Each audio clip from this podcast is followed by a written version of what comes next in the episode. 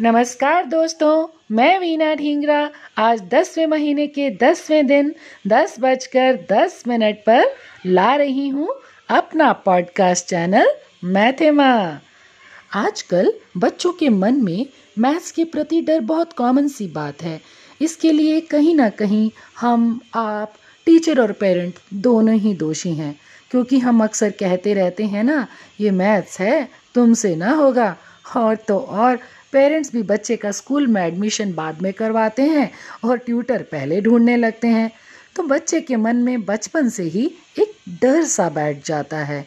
बच्चा मैथ्स को ठंडे दिमाग से, शांत मन से प्रैक्टिस करने की बजाय ट्यूटर पर मोहताज हो जाता है।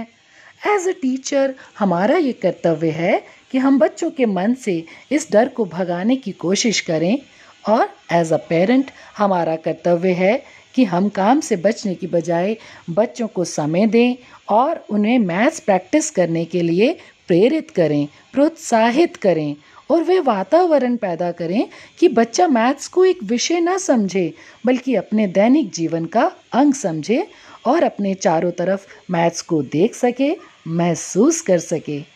बच्चों के मन से इसी मैथ्स के डर को निकालने और मैथ्स के प्रति रुचि पैदा करने का प्रयास मैंने अपने पॉडकास्ट चैनल मैथमा में किया है।